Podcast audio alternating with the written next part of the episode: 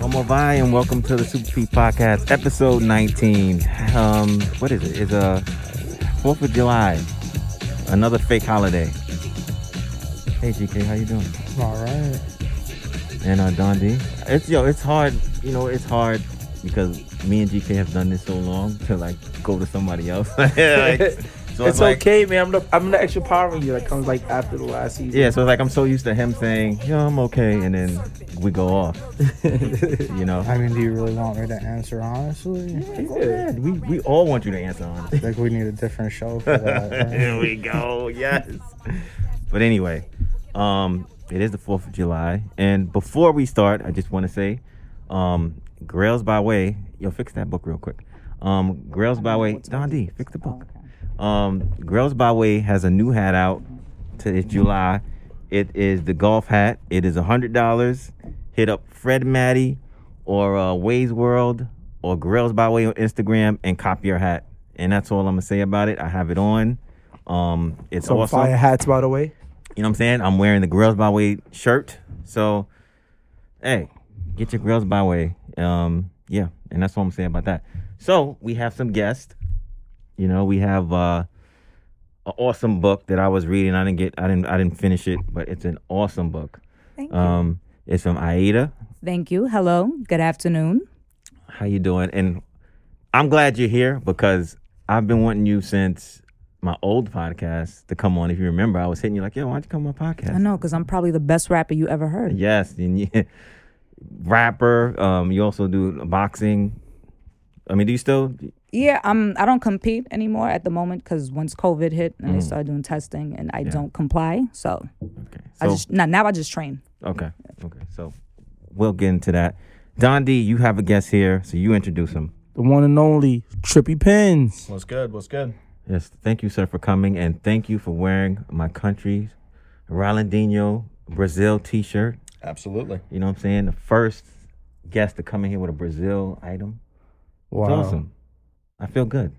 But anyway, let's start the show off with Aida. Should have came here with some cachaça, right? Yeah, girl, you know. I didn't know you were Brazilian. Oh, well, now you know. Now you know. So let's start with you. So what made you? This book is awesome. Thank you. You know what I'm saying? I'm just saying, like, my sister was reading it, and she was just empowered. Like she was just like, you know. So what made you start? What made you create this book? Two things. One, I always wanted to write books. That's just like my thing. I'm a writer. But I normally, like, I always give advice. I have a lot of life experience. I've made a lot of bad decisions. I am still, unfortunately, making bad decisions, but I learn from it. And I'm always able to, like, just reflect a lot. I have an old soul, right? So I'm like a grandmother, spiritual grandmother in a sense. And I figured, why not take what I give to people that know me and just give it to people that don't know me? But then I also need some money. And I don't want to work for another person, so why not utilize my gifts, right? No, I mean, the best thing to do is be your own boss. You know what I'm saying? If you got the tools to do it, just do it. You know what I'm saying? Just figure it out, man. The whole thing is a sham. You know, I'm very anti-establishment, anti-system, so I don't fall for the flim flam. Yes. And, you know, also you do rap. Yes, I do. You know what I'm saying? I didn't want to. No, we could go there because I'm cross branding everything. Right. I have products as well, people. I do weed. Where's your camera at so I can know where? All right, here we go. Weed cookies. I have gummies, sativa, indica strains. I do salve for aches and pains, all made with cannabis. You can DM me. I can leave my Instagram, alligator_alfred. But yeah, I'm an entrepreneur. I'm a hustler. I sell weed too. I do it all. And whatever you need, if I don't have it, I will get it. So what's the feedback you've been getting from, like, the book? Surprisingly, everyone loves it. Yeah. I really thought that, like, people would be like, what the fuck is this? I'm sure people probably do, and they could be framing like, oh, this shit is good. But I know what I have. I know I'm very, very talented. Sometimes it just takes you to go through things to see in yourself what other people probably see in you. Yeah. And that's really what it is. But I know ultimately I'm great. It's just a matter of me learning to check my ego, humble myself, and just align myself spiritually, I guess. Yeah, because, I mean, I like the fact, because I read, I'm like halfway through it. I just like the fact that it's like, it's real. It's not, you know what I'm saying? Like, you read shit and it's fake. And that's also why I'm not a millionaire, and it's why I'm not, like, up there with Cardi and Nikki, is that I'm too real. And that's the problem. Like, I'm 35. I've been around the music shit for a long fucking time. I just, You know, I don't, there's some gatekeepers, especially in New York, and if you don't conform or do certain things, or if you're not willing to go with the crowd, then, you know, unfortunately, you're not going to get certain opportunities. But in the same token, like I said, I see things from a spiritual perspective, and you create your own opportunities. So. Mm-hmm. Nah. So, yeah. You're feeling that, right? I'm feeling it. I know. I got you. I'm breathing some life into you. Yo, he's right? Listening. Like he's in school. Like. Nah, he's going to go home. He's going to kick this knowledge to some shorties. I got I'm a great wing woman, just so you know. I'm hanging out with you more. I'm hollering. Polo, if I'm not at the next show, what show she at? I mean, we gonna make some money, right? We gonna. This is the reason why I want her on the show, because even when I see her on Instagram, she's always like kicking some knowledge. And it's like it's not no people. Bullshit. Like she joke around, but it be some real shit. You know what I'm saying? Like, look, I'm a bit, not to cut you off, because I was always that kid. I was too smart for my own good. Always the kid in class. I was done with my work before everybody else. So then it's like. I'm bored. What am I supposed to do? So, you know, just cause trouble. Not really cause trouble, but I was mischievous. I was very, very, very savvy. I picked up on things a lot. Adults didn't like that because I was very, very perceptive from an early age, and they couldn't bullshit me. And I used to see, I'm like, yo, like you want me to do this, but you're not doing that. That's hypocritical. And because I always understood things, it was one of the, like, that's just, I just have that tenacity in me. Nah, you can see it. And I also don't like to impose what I view, you know, like I have like a lot of young kids around me, and I tell them shit straight up, but I don't want to do it in a manner of like, oh, well, you have to, you know, no, like, because they probably like, bitch, fuck you. Who the fuck are you? Like, you don't know what I'm going through in my life. That you also got to consider everybody's here to have their own experience, right? But if you're older and you have experience, share the fucking knowledge, and don't share it in a way that's you have to do this. It's like, put it on the table. If they want to take it, they take it. If not, they don't. Simple as that. Because I know there's a lot of people in my life that probably tried to kick something to me when I was younger, and I didn't receive it because of how they were trying to give it to me. Versus there were also people that kind of just like, I'm going to tell you some shit, and I'm going to tell you this shit once, and if you don't take it, that's on you. And then if I went the other way, and then eventually I caught myself, and I was like, oh, that motherfucker was really trying to tell me some shit, and they didn't push it on me. And then eventually I would man up or woman up, and I would go back to that individual and be like, look, like you were right about X, Y, and Z. Thank you for that information. And those are the individuals I strive to be like, in a sense. So let me ask you a question. What's up? Listen to what you're saying. I really feel the same way I feel about certain things. A lot of people hate you too. Absolutely. I think more people hate me than they love me. But even the people that hate me, I know they love me. At the end of the day. And a lot of people will turn around and come back. It could be years later. You know what? What you said to me was real. Because I'm listening to the way you talk, and I'm the same way from school and everything like that too. I didn't really like school. I always said to myself, I need to learn to make money. Why am I learning this? I'm not interested in that. And then some people, and I bet you money, there's a lot of people that was doing way better than you in school. I bet you money there's a lot of people that's doing this and that. And you achieve more than what they're achieving. Because that's exactly, I'm going through that now. Yeah. You know, with family members and things like that, where everybody's like, oh, why you can't be like this guy? Or why you couldn't be like David? And I was like, when I was going to school, I was the bad guy. I was the one that was on punishment all the time. But at the end of the day, like, I'm listening to how you say, and you kids keep it 100. And that's what I feel. What's your birthday, by the way? September 25th. I'm a Libra. All right. I'm a Taurus. I'm the scales. Mm-hmm. Oh, we're both ruled by Venus. I'm very, like, blunt. And then some people don't understand. Some people don't understand, like, being blunt about certain things. You be real about it because you love them. Or you tell them how they feel.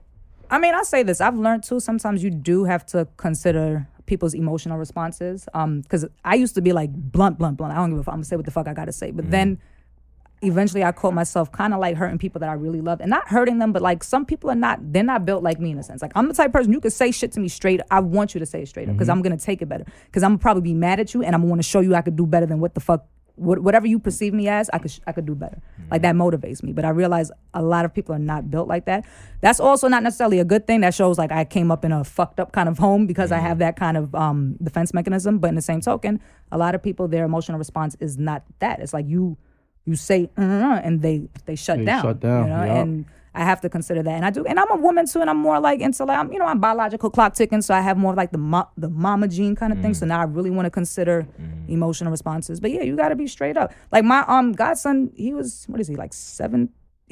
He was with me the other day. And he just graduated. And I was like, listen, I'm going to be real with you. Everything you learned, you got to unlearn that shit. It's all full of shit. I said, I love your mother. I love your parents. But I'm like, they're very straight-laced, like, by the book. And I'm not trying to tell you how to be. But I'm like, coming towards me by anything, but you know for a fact all of this is bullshit, because he questions shit, but they try to like conform him into being what they want. And it's out of love too, right? Because you want your child to have a good life. It's like, you follow the system, you straight-laced, and your life is gonna be good. But when you Look at the world it is. That's not the reality of the world. Like, you could do everything by the book and you still gonna get fucked over. Yeah, you be sitting there wondering why. And then you're gonna be walking around with anxiety and you're mad, and then you're gonna start projecting. Mm-hmm. And you're gonna look at people doing way better, and maybe their lives were fucked up and now they're doing better, and you wonder why they're doing better than you. Mm-hmm. It's all up here. No, but you know, that's it's all home, systematic. Bro. We know it's an agenda. It's you keep your, right your pineal gland closed, and then, you know, you can do whatever you want with the masses. This ain't home. And you know me from when I was younger. I was the guy that didn't give help. Listen, I told you that's why I had to have on it. Yo, so this ain't home, bro. See, like, this guy knew me since I was like, I'm 33 right now. I'm 33, 34. And this guy knows me since I was probably like 17, 18, 19 years old, running around. Fashion. Look who you were dumb. So he know what the deal is. Mm-hmm. My man Trippie. Yes. What up? What up? So Brazilian t-shirt. The Brazilian Merino Moorwood, by the way, if you guys want to cop one of these. Might be sold out, but yeah. Okay. Designer from the UK.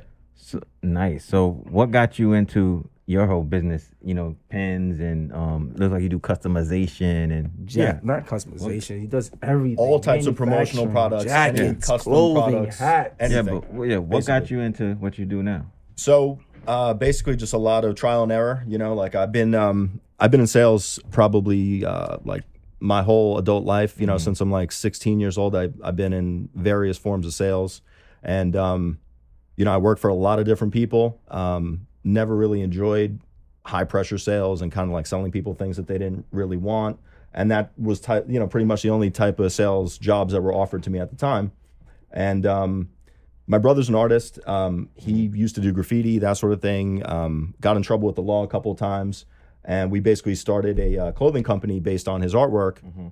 Started reaching out to like Chinese manufacturers, figuring out, you know, how to go about sourcing and manufacturing products. And basically we made pins just kind of like as a random product. A lot of friends started asking me, like, you know, how do you get these made? Where do you do this? Mm-hmm. And at the time, you know, dealing internationally was a bit more difficult than it is now. Right. Just more unknowns, you know, like sending money without knowing if, you know, you're going to get ripped off or, you know, what the case may be. So, you know, just kind of started like that.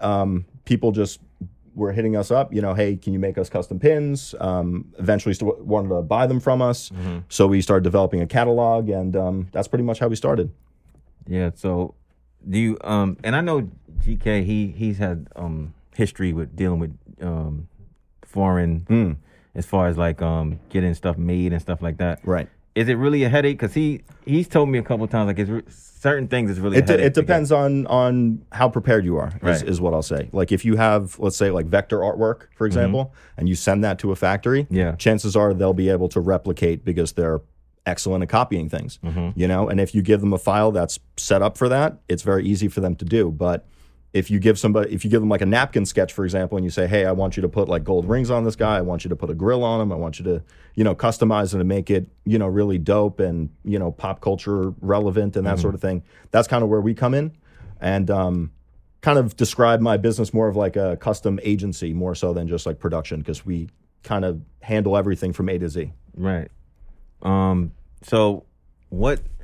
So what do you like doing as far as like, I know you do everything pretty much, but what's like your go-to, like, as far as like Trippie Pins? Is it just the pins are pretty much like the bread and butter? I mean, that's, you know, what we do the most of. I mean, we have a pretty big wholesale business now. We sell to a lot of different like streetwear stores, hat shops, you know, like dispensaries, those types of places. We have, aside from this hip hop board, I have two other boards. I have an artist board that's like collaborations with different artists, and then I have a 420 board. So that's all, you know, like marijuana friendly and that sort of thing. So, you know, we hit like a few different markets. But I'd say the go-to is really the pins. And, you know, we also do embroidery. I have like an embroidery factory out east, and just been kind of getting into that more heavily. And because we do have your jacket here. Yeah.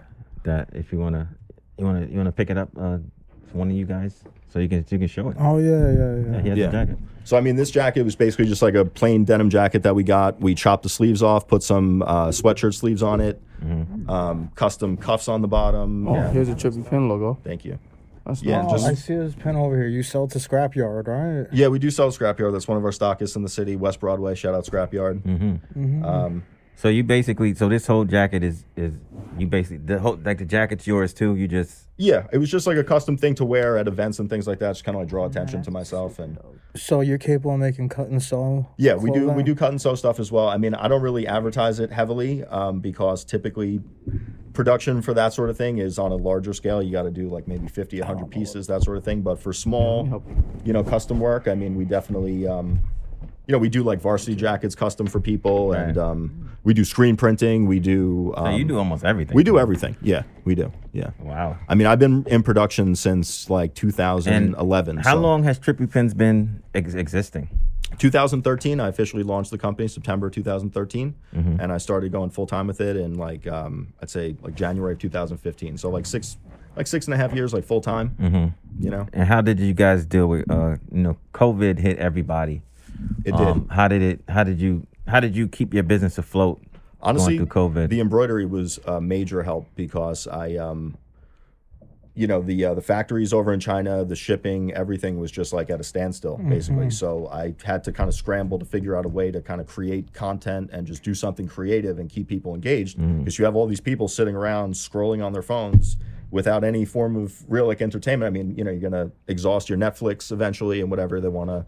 Have something enjoyable to watch or whatever. So I started doing I did a Pop Smoke patch. I did, just like a bunch of different iconic. We have the Pop Smoke one. Yeah, the Pop Smoke one is. Right here. How does the licensing go for these things? Thank you. How does the licensing go for these things? So actually, this one I made as a a memorial piece, not really to sell. I made them actually. For the family and friends, close to them. And I was actually dealing with somebody close to the family that represented the mother, and I was basically trying to get the licensing to go ahead and produce them in bulk and that sort of thing. I mean, I have a small amount of them that we kind of have for fans and things like that, but the licensing basically didn't come through. I mean, it was just something that Well, they decided not to move forward on at the time, but we gifted them a bunch of stuff, and the relationship is cool with them, and Okay, well, GK, no more licensing questions. Yeah. Please. Who's to say that's even Pop Smoke? Yeah, please, no more licensing questions. Anyway, for both of you guys both have businesses, and I think that's really good because COVID really hindered if you was trying to get a check from someplace else. Oh yeah, it kind of hindered that You know what I'm saying? How did both of you guys deal with that? Because, I mean, you have the books and you have, you know what I'm saying? You do other things. Well, you have a full-fledged business, too. I mean, to an extent. I'm a hustler. I'm going to just leave it at that. Right. So I've always been raised. You can't ever depend on one paycheck because you never know what's going to happen. Even when I was young, my mom didn't just have one job. She had multiple streams of income. That was what it was. I was working a job. I got furloughed last year when COVID hit. And then they allegedly couldn't afford to bring me back. So I got laid off. And that was that. But I wasn't, I'm not sitting around waiting for anything. Right. I'm not, and I don't want to, I was honestly going to leave that job anyway at the end of last year, but COVID came. So I guess the universe was like, no, bitch, get out a little sooner. And that's all it was. Hit the ground running. I'm down the line. I guarantee you I'm going to be like the Madam C.J. Walker of marijuana. But, right now we just. Yeah, because I mean, I always tell people you have to have 3 or 4 currents of income. So if they cut one off, you still got this too. Not to cut you off, you also got to learn to be okay with being broke. There's nothing wrong with living within your fucking means. You know what I mean? I understand that's it's hard because you want to fit in. You want not fuck that. Be broke. Let me tell you something. I will shop at Target before I go to fucking Saks Fifth. No, for real. I will not give none of these people my fucking money at this point. Yeah, enjoy that. Save your money. One of the biggest things in the world is live within your means. You see all these people. Online and they're just, the fake stuff and got all these sneakers Matrix, right? And clothes. It really don't matter. Yeah, it really don't. It's just an image thing. Who gives a shit? As long as you got money in your pocket. She got really nice packaging, by the way. Yeah, she's awesome. She got some nice product. But all right, in all fairness, those are not mine. I'm just a retail distributor. Yeah, basically. Oh, all right. Yeah. Well, but the body cream is good too. Yeah, we do that too. Oh. You make the packaging for the cannabis stuff? That's dope. Yeah. And I actually forgot. Because I might need for my cookies. Rebranding. Yeah. So we did the math too. Trippie Pins is on fire right now. I'm starting out. I take all good feedback. Right. Well, all feedback is good. Negative. Rebranding. A lot of people do it already. Rebranding. Buy up everything and rebranding. Absolutely. Like I said last episode, there's people who, you know, they look like whatever and don't even have $2 in their pocket. You know what I'm saying? Listen. So it's like reality against, you know, fantasy, like, you know what I'm saying? Like, well, that's the matrix though, right? And that's what, you know, if you are in that elite percent, that's what you count on, because that's how you keep your money. You keep everybody under your illusion. You make them think, oh, because all of this is advertising, right? You go to school, you get a job, you make X amount of money, so you could do what? So you could buy this. That's all. So you could buy shit. So why would I pay you money? I can pay myself. I buy weed for myself. I pay myself all my products. So what So are you still doing, so what about your rap career? Oh, music? Oh, absolutely. See, this helps me fund my music so I don't have to sell my vagina or my soul. Oh, man. And trust me, I'm worth it. If you ever hear me rap, you'll feel the same way. So. No. But I keep, like I said, everything I know is spiritual, and sometimes you got to just humble yourself and wait for when it's your time. But I'm just working. Do you have any influences, like, for when you rap, like anyone that, female artist that you like? I'm very fucking confident and cocky, but I will say this. Growing up, Lauryn Hill, absolutely. Salt and Pepper, MC Light, Yo-Yo. Obviously, Lil' Kim, just like that was, you know, that's Lil' Kim, Biggie. What about Jean Grey? I like her. Okay, I'm gonna be real with you. The Conscious, they don't catch me. They can rap, and they have talent, and they're lyrical, but it doesn't catch me. Like, I have conscious shit, but my conscious shit is not like, I'm not overly lyrical. I'm like this. I'm not walking around, hey guys, let's all do some spiritual shit. Like, I'm gonna tell you some spiritual shit, but just in a different manner. I have to be who I am. So, okay, I wanted to ask you about at the beginning of the interview, you were talking about gatekeeping and having to conform to a gatekeeper. I was kind of wondering if you could like fill in what conform is. Well, I'm not going to go too into it, but just being a woman, there's certain things. All right, I'll say this.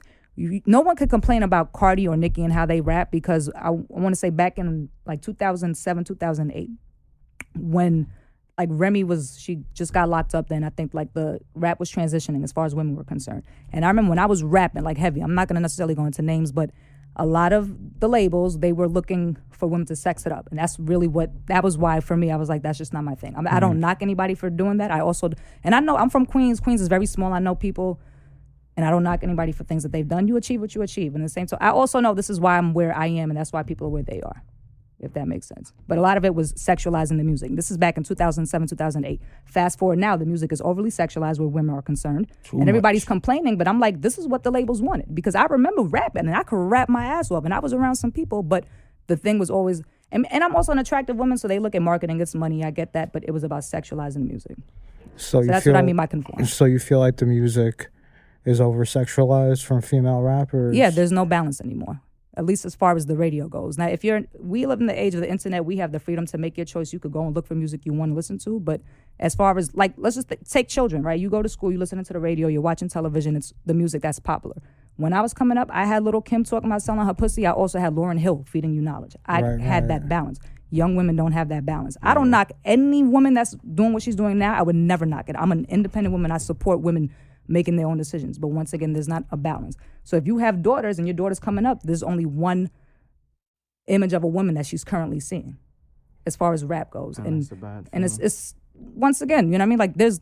Like, women are multifaceted. There are women that are represented by that, but not every woman's represented by that. So I agree with you. I was just explaining that. That's all. It's just sad that when you turn on the TV, like she said, now that's all you see.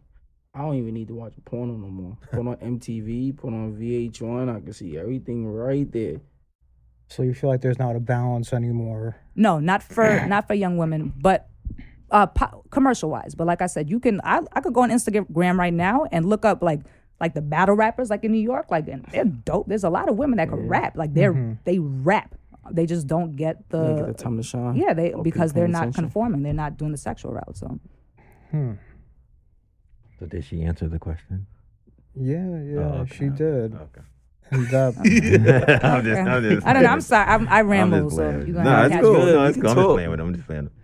So Trippie Pins, what's new on the horizon from you? Like what you got What you working on for like the next 6 months, if you can talk about it?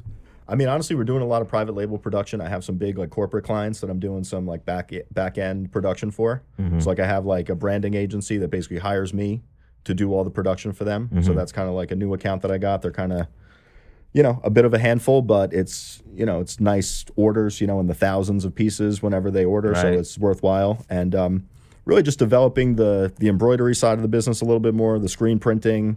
You know, when COVID hit, I forgot to mention, we actually started doing masks. That was kind of like a quick pivot that we did. You probably made a killing. We did pretty well with those, you know. But again, you know, it's like dealing with China. You know, sometimes the fit isn't right, you know, and like the timing is off. And you know, we actually wound up switching factories over to like Eastern Europe for certain things just to avoid, you know, delays and that sort of thing. But yeah, just like building out those parts of the business, I'd say, and the wholesale accounts, just getting more distributors, putting these pins in more like hat shops and things like that, because the pins with hats now is like exploding. Right. Like the fitted community is like making all types of pins, and like they're all collecting them and like weighing down their hats with them. Like they're going crazy with them. So I'm trying to just get my product into as many shops as possible that sell hats. It's like peanut butter and jelly. They go together, you know, so. Is it hard trying to get the pins into the stores? For ones that see the value, no. But for ones that don't really get it, it is kind of hard. Well, do you have to do like a consignment type of deal, right? No, I honestly don't do consignment. I mean, when I first started, I did, but I don't really play that anymore. So you literally just come into the, or maybe you know a rep of the company, or come into the. Honestly, store. A lot of the accounts that I get come off of like just connections that I have and people that I've worked with, because the way that the Instagram world works is like it's all about who you're connected with, who follows you, this, that, and the third, who you've done work for. So once I'm viewed on there, I'm basically co-signed by certain people. So you know, if a hat shop sees like a hat designer from the Bronx that they idolize, and I'm doing his pins, they're like, oh, this guy obviously is worth fucking with. Well, that's how we got you in Toy Tokyo. Yeah, like you said, through friendships. Because me and you was working at the what, Designer Con? What con was it? Yeah, I think it was Designer Con. One of the cons in New York. We was doing something, and then I was just a fan of his work. Yeah, and then you got him in with Love. Yes, sir. Yeah, we were in Toy Tokyo for a bit. Yeah. You know? Nice. And we just good friends from there. Yeah. And working with different artists that we all link with. Are you going to continue to go into conventions and stuff like that? Absolutely. Cause yeah, we actually have one coming up September. I think it's September 11th. It's called Patches and Pins Expo. Oh yeah, yeah. I've been there before. I get the sponsored post from that. I almost bought tickets to it. I think last year. I want to go. You guys should come whenever you don't even need tickets. When you get there, just tell me. I'll get you in. You don't even have to. Because I went there one year with a young lady friend. And yeah, we just looked at some pins. I bought a couple pins, you know what I'm saying? It's crazy how big it's gotten. Yeah, there's You coming? Am I invited? Of course you're invited. Of course you're invited. I don't know, he just extended it to the fellas. No, you're welcome to come. Of course. You're here at the table with us. You know what I'm saying? You're in there. We're calling you up. You want to rent the car? We out. Absolutely. You should get a table for your goods. It's not really limited to products. Absolutely. You know what I mean? So it's like I try to tell people all the time, like, yo, you should come here, because like the amount of attendees that they get is like usually in the thousands. There's like a line around the block. Yeah, because even when I went, like he's right. While I waited in the line, it was around the block. Like, it's dope. Yeah, and they do them multiple times a year in New York, and then they do them in Cali, and it's all over. So yeah. Can we kind of talk about the subculture of collecting pins? Sure. Like, is this a big thing right now? It's kind of been a big thing, but it's kind of like. More like morphed into different subcultures, basically. Like first it was the like music kids, like the hippie kind of kids that would go to like music festivals and that sort of thing, and they would like buy pins and then like resell them at the music festivals to like have money for drugs and things like that. Right. And like doing those shows, like I wound up, you know, like doing well in the beginning, and then, you know, I started like doing more and more of them. And like I remember being in this like 90-degree heat in like the woods of New Jersey. And like breaking even, and I was just like, this is not the market for me. You know what I mean? I'm like, I got to find another market. And eventually it just kind of started, you know, picking up steam in like the urban world a little bit more, and just, you know, just became like more pop culturally relevant. And then I started building out the catalog more to kind of support that type of stuff. Like this hip hop board is basically for like hip hop or pop culture. Like, you know, you're dripped in polo right now. I can easily, like, if I saw you in front of my table, like, I'd easily be able to sell you probably all three of those polo bears. You know what I'm saying? Like, oh, here you go, buddy. Smart. If you're a fashion guy, you know what's funny about that? Yeah. I was at the Scrapyard and I saw the polo bear pins. Yeah. I passed it up, and then I went back like 2 weeks later to go get them, and they were gone. Mm-hmm. And I was fucking tight. You'll get them today. No worries. Somebody will get them today. Not today. Yeah, I'm getting them. Called them out. That's fine, I called them out. So you can get the other one. There's another one. You just gotta, I'll ship you guys something. That's fine.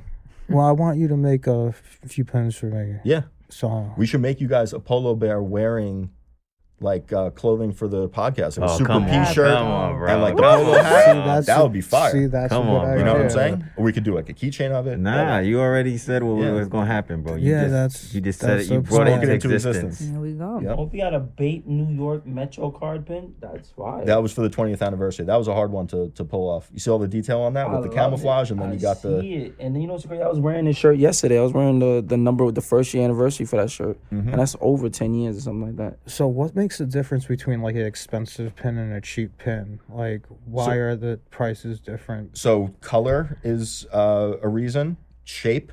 Okay. So basically, like the LV pins, you see how they're cut out in like that shape like that. Mm-hmm. You need a zinc metal, which is like a higher end, more expensive metal. Usually use nickel if it's like an easier shape. Okay. So that's one reason it's more expensive. Shape, or I mean size. So if it's a little bit bigger, the mold cost is more expensive. Amount of colors, you know, if you're using, like, for example, the Biggie pin up there, top left, the stained glass looking one, that has probably like 8 to 10 colors. That'll be a lot more expensive than the one next to it, Biggie Smalls for Mayor, which has like 2 colors.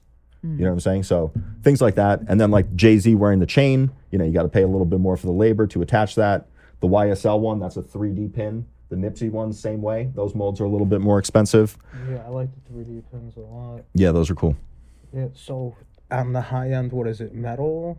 And then the low end's like acrylic? No, we don't use acrylic. We always use metal. Acrylic. No, I don't do those. Yeah. That's I don't really look at those as real pins, to be honest. I mean, I know people make them, but it's more of just like I can't afford to make a real pin, so that's what they're... That's the cheap one, though. That's the cheap one. You know what I mean? A lot of the graffiti pins. No more buttons. I haven't really spoken on it, but that's the... No, I mean, I know the material. Yeah. No more buttons. Huh? No more buttons. We moving up. Oh. Oh, yeah. Well, there you go. He already threw the idea out there. I just got to just catch it and... Run with the ball. That's there you go.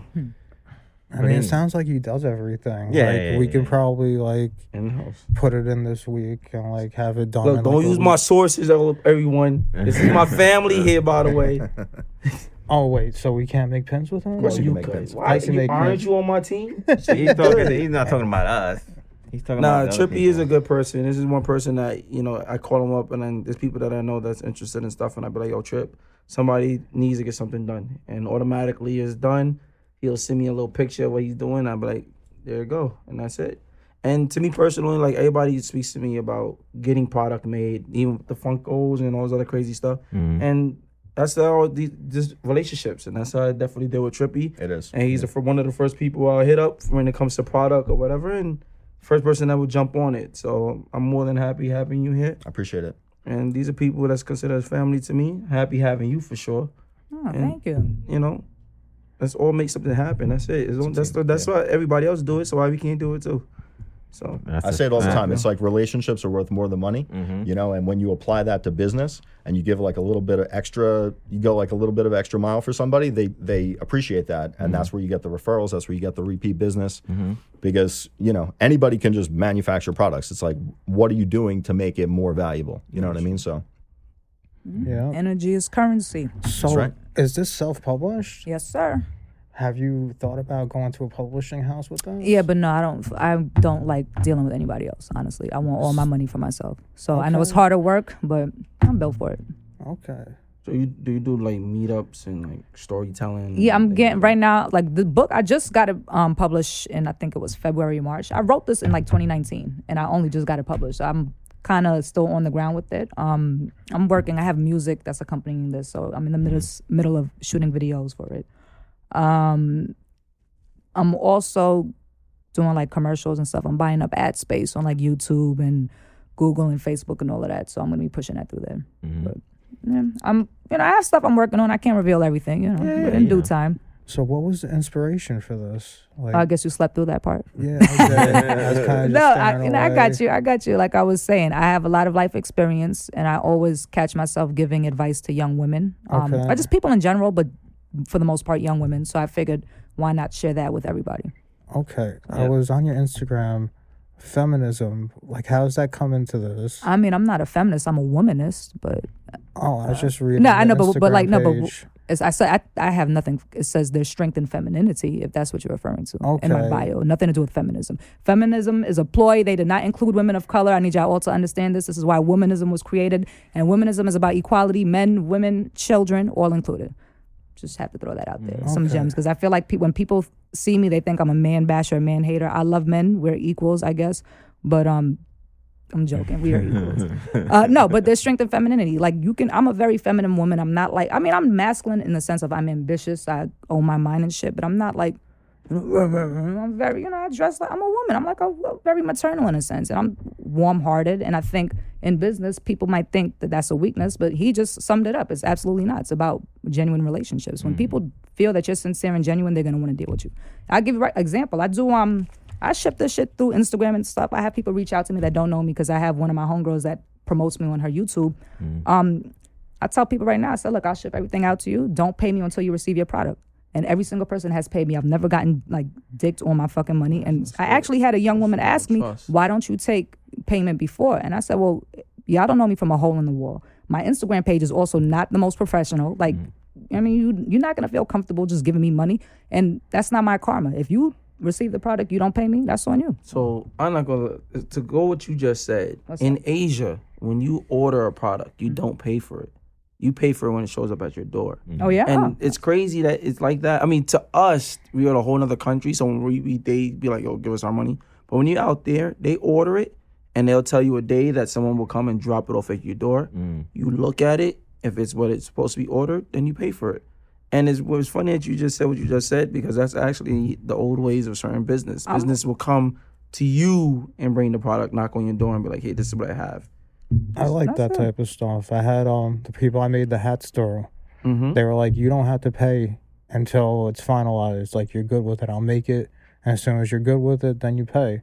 I was like, wow, that says a lot, because you don't hear that. Because when you have the real product, for real, but not to cut you up either, but like, it's when you hustle, right? The first hit is always on me, right? First hit is always free. Why? Because if you know you got a good product, they're gonna come back to your product. It's the same application. I know my shit is good, so you're gonna basically spread the word of mouth, and then it's gonna be like, oh, and she's a good person to do business with, left, right. So, I don't know. What was that face for? You gave me a little face when I said first hit is always free. Okay, I know. You looked at me like he looked like he was a fed for a moment. He had that. Nah, you're making me smile. I'm loving what you feel. But you know what, though? Now, because you do business and I do jewelry, how have you say you never got, all right. Okay. But this is what I hate, too. When you're doing a product for someone, there's nothing wrong with me starting the product for you. I have no problem doing that. But there are some people that's out there that will say they want this and want that, and next minute when it's ready, when the product is put together, they disappear. I'm the opposite way. When I'm purchasing now, I give people the money up front before they even do shit. I'm just, you know what it is? I swear to God, I make every move with my fucking heart. I swear, and it's naive in a sense, but I'm well aware I could get fucked over. I've been fucked over in life. I understand that, but I also know that's not my energy, because every single time that I got fucked over and I didn't respond in that manner, and I responded in a more mature manner, I got way better shit coming to me. Have had way more better shit come to me. So I like that shit. I agree. That's all. I mean, the average person ain't trying to hear that. They're gonna like, fuck you, pay me, and I get that too. So I can't knock it. You do work for people that, you know. So I was just gonna say, with custom product, it's a little different. You know what I mean? Because if you have something like, for example, with wholesale, right? If I had a new client, I might send them maybe like an order up to like a few $100s, but I'm not sending them anything over that. Or if I'm doing a custom order, like we were speaking earlier, I usually take half up front. And it's kind of the same way that you do it. Like, if I haven't dealt with somebody first, it makes them feel more comfortable giving me half up front rather than, you know, $300 and you don't know if I'm going to do the work for you. Or then they're like DMing me every 2 seconds. Is it ready yet? Is it ready? You know, so it just, I feel like it makes people a little more comfortable doing it that way, you know. And then if they do fuck me over, at least I have the deposit to cover myself. I didn't make any profit, but at least I covered my ass. You know what I mean? Yeah. And that's the most important thing. So you don't want to take losses ever, if you don't have to. You know what I mean? Do you know the date of the pin and patch expo that you were talking about? You know what? Let me just pull it up real quick on IG. I know you said September. Just saying what she just said. When it comes to jewelry, I take payment up half up front. You have to. Reason why? Because after you get the gold and you're getting it cheaper than when you buy it in a store, you could take that and sell it to whoever you want to and still get the same amount of money back to the value of the gold. Gold is always currency. So I understand everybody got their own products here, and I agree. But when it comes to certain gold, silver, precious metals, diamonds and stuff, you could have it, and when you're ready to get done with it, you can sell it to whoever, and there's always a person that's going to buy it. So when it comes to me with gold, I always say what you say. Pay me half up front. If it's someone I don't know, I'll be like, yo, you got to put some money up because I have to buy the gold. That's how I feel. No, that's fair. I mean, listen, my application to business is definitely not for everybody, but that's also why I like to be independent. I've worked corporate jobs, and I don't like how a lot of people run their businesses, and because of that, it's one of those things. Well, why you don't do it yourself? So that's just how my mentality is. All right, cool. You know, I don't like how you run your business. I'm gonna run my shit the way I want to run it. Simple as that. Yeah. To each his own. So yeah. So before we get out of here, why don't you give me the book. I want to read a couple of excerpts from the book. This book is crazy. Oh, you don't have a copy of the book? I have it. Okay. It's just on the table. Oh, okay. My copy's right there. Okay. You got to read the dedication. Oh, man, nah. You got to read the dedication. I'm just going to find pages just to let y'all know that this book is awesome. And I can read. Okay, here we go. Chapter 17, make smart decisions for yourself and fuck what anyone else thinks. Simple. That's a fact. Fato. That's a fact. Said it in Portuguese. I'm just saying, this book is awesome. I appreciate that. Here go another one. Chapter 21. Be like the alligator. They don't bother or threaten anyone, but no one forgets that they're predators. This is one of the first ones I saw. Never been a bully, but everyone's on the menu. There we go. Let me see. Let me find another cool one. I can't read that one. Was that Fellatio Gladiator? Yeah. I don't know about that one. Yeah, I got caught with that one in an interview. Okay, chapter 37. You are not the fucking pussy police. All right, plain and simple. Yeah, I like that. What's the pussy police? When you watching what another woman does with her vagina. Yeah. That's not your business. Oh, yeah. It's like pocket watching. You doing your bed. Yeah. No, that's a fact. Bed, stay in your bed. Let me see. I want to enjoy this book. I want to read chapter it. Chapter 45. See the oldest. Okay, look, chapter 45. You need a fucking sense of humor, man. Seriously, that is literally the key to getting through life because it keeps you with a positive mental attitude. You really can't allow anyone or anything to take your happiness. It's yours. See, plain and simple. Facts. Right? I'm a grandma. Whoosh. This is a great book. Thank you. It's a New York Times bestseller. I'm gonna read. Grandma? Okay. Not even a mom. Okay, this is the last one. Chapter 46, the beauty of being a woman is using your heart to dictate your behavior. That's where the feminine strength comes from. Thank you. That was chapter's ended. How much time do we have left? We got about two minutes. All right. So we don't have time for hot topics. Let me find out officially. How much time we got, Broham? Huh? Oh, he said we got time, so go ahead. Okay, so we got a answer to the Futura question. Oh yeah. Getting paid, or they dropping the case and discontinuing. They dropped it. The logo. Okay, so congrats, Futura. Yeah. Why is that? Well, it's kind of what I said last week. It's because the social media public perception. He had people of power in his corner, basically saying, "North Face, what the fuck are you doing?" And it was so many people that. The VF Corporation is a publicly traded company on the stock market. So these shareholders do not want this negativity because they want the money. So basically, they had to stop using the sign because it affects their shareholders because it's a publicly traded company. They don't want no type of negativity when it comes to the stocks and stuff because it shifts. So it could be like the littlest thing. Like Don D could be like, yo, fuck No Face and burn it. On social media, they see it. Oh my gosh, we gotta contact him. We gotta give him clothes so he can shut the hell up. Yeah. Remember how Jordan was in my room knocking my door saying, "Hey, put the new Jordans on last week." Yeah, but this is what it is. Like social media is very powerful when the right people are behind your cause. And all Futura did was say, "Yo, they basically stealing from me. This is what happened." And everybody that I know was behind them. And they was at North Face, at North Face, at North Face. When you see so much of that, and then it got to the news, and then everybody was talking about it. So then it's nothing they could do. They had to fucking just You know, and the statement, you should read the statement they said. They basically backtracked everything that they said. We can't wait to work with him in the future, this and that. It was all this. So let's talk about part two now. Yeah. What about the Olympian? Oh, my girl. I think it's bullcrap. I think she should be running. Weed is legal. It's just that these old establishments just don't want to change with the times. It's legal. Everybody smokes weed. Mm-hmm. Everybody. Probably the president, you know, taking a oneer someplace. You know what I'm saying? Like, it doesn't make any sense. Am I allowed to join in on this hot topic? Yeah, no, go ahead. Because I was just conversing about this same thing. Yeah, it doesn't make sense with regards to her. I just know the Olympic rules. I think they say that you can't test positive, so they're just gonna do it as far as like technical reasons. Mm-hmm. It doesn't really matter. First, it doesn't matter that it's legal here. First, it's not federally legal, which is why they could still get away with the bullshit. State yeah, right? But yeah, it was legal in Oregon where she took it, so she was good. But I just look at it like this, right? Girl's 21 years old. You find out that your mother passed away from a reporter that's interviewing you, a complete stranger. You don't know anybody's emotional triggers. I don't know any 21-year-old that has complete control of all of their emotions, because at 21, you're just finding out what you like in life. A lot of times you don't even know that you have traumas that are unresolved from your childhood, and you don't necessarily have the right coping mechanisms. At 21, you want to drink, you want to do drugs, or do whatever it is to cope. So the girl just did some weed. You smoke weed, had an edible, whatever the case may be.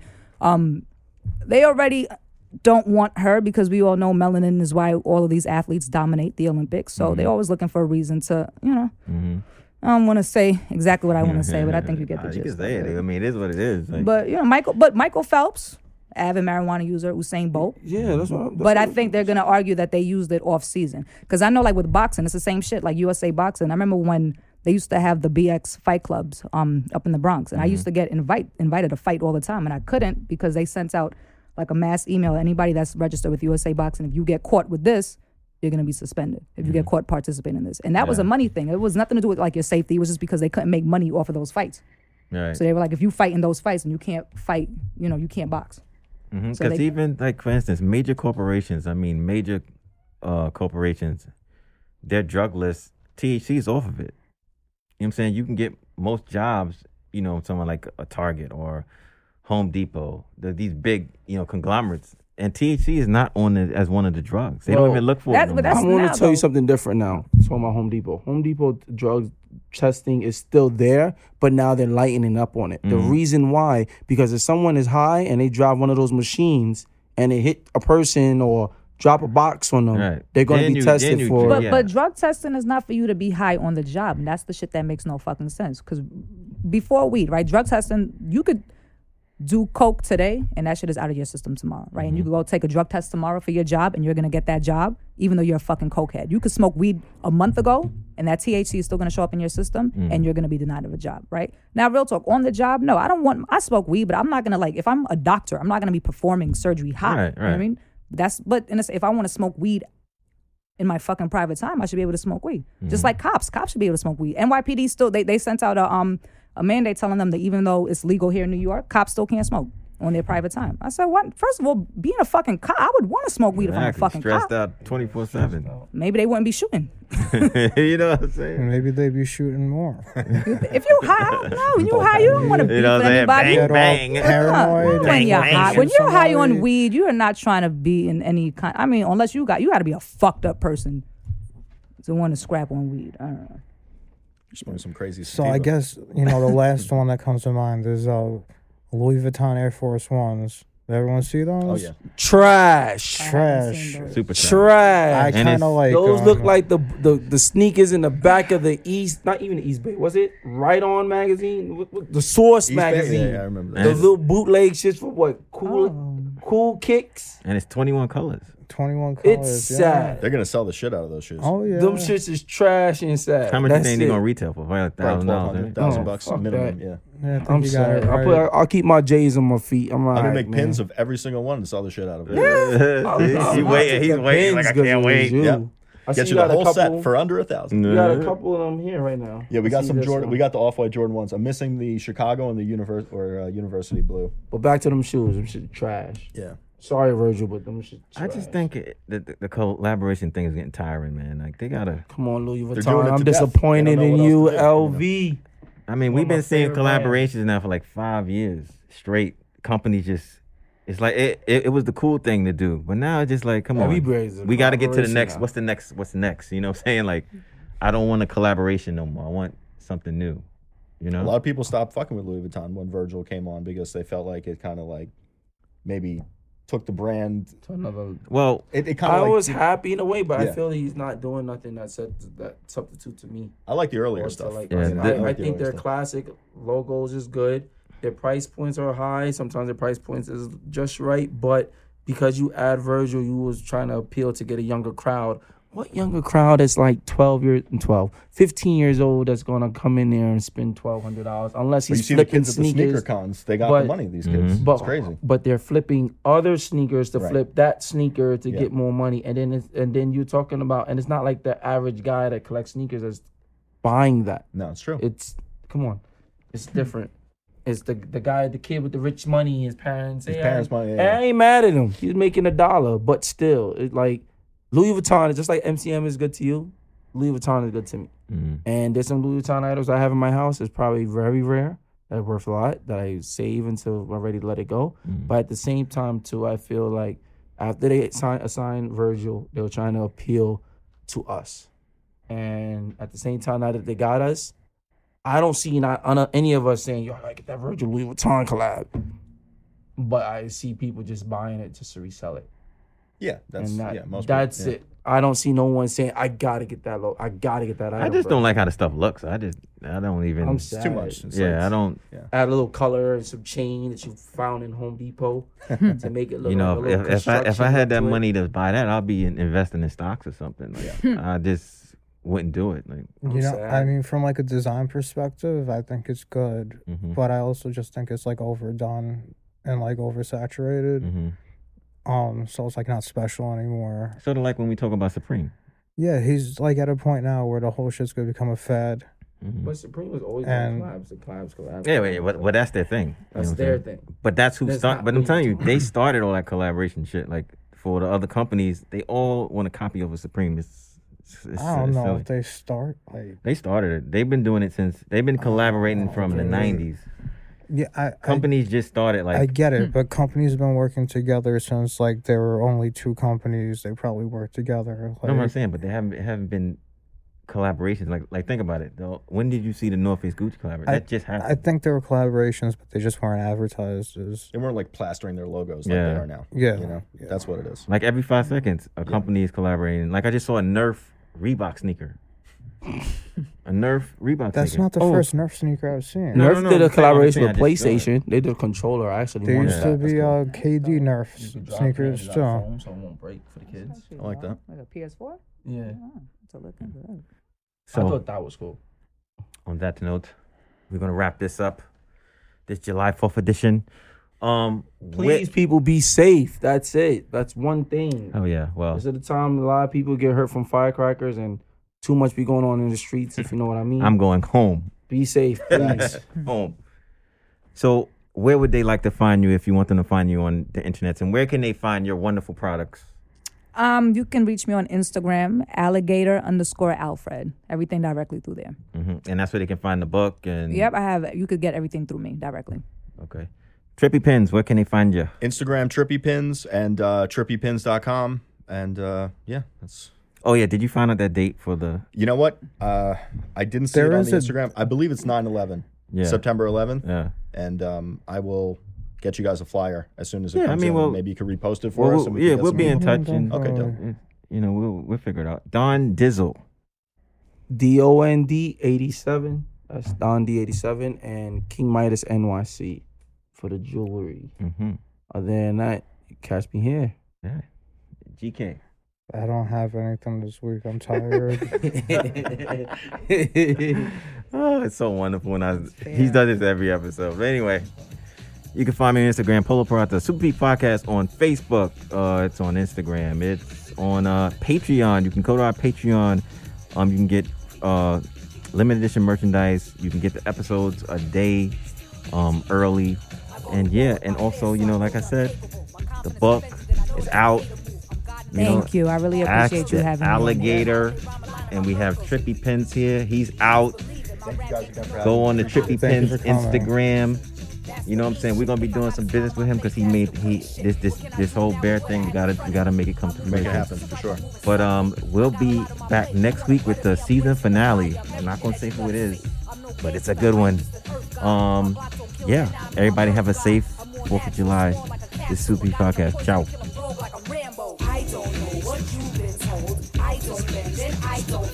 My style wicked, my style bad, when you be let me lick it. I don't know what you've been told. I don't bend and I don't fold. My style mad, my style wicked, my style bad, when you be let me lick it. I'm nasty, sorta like a peep show. You can't have me, I am not a cheap hoe. I cause more than a wife when I'm in freak mode. Why you think I stay to myself? I got a cheat code. Got grits, got guts, got smarts, and I talk shit.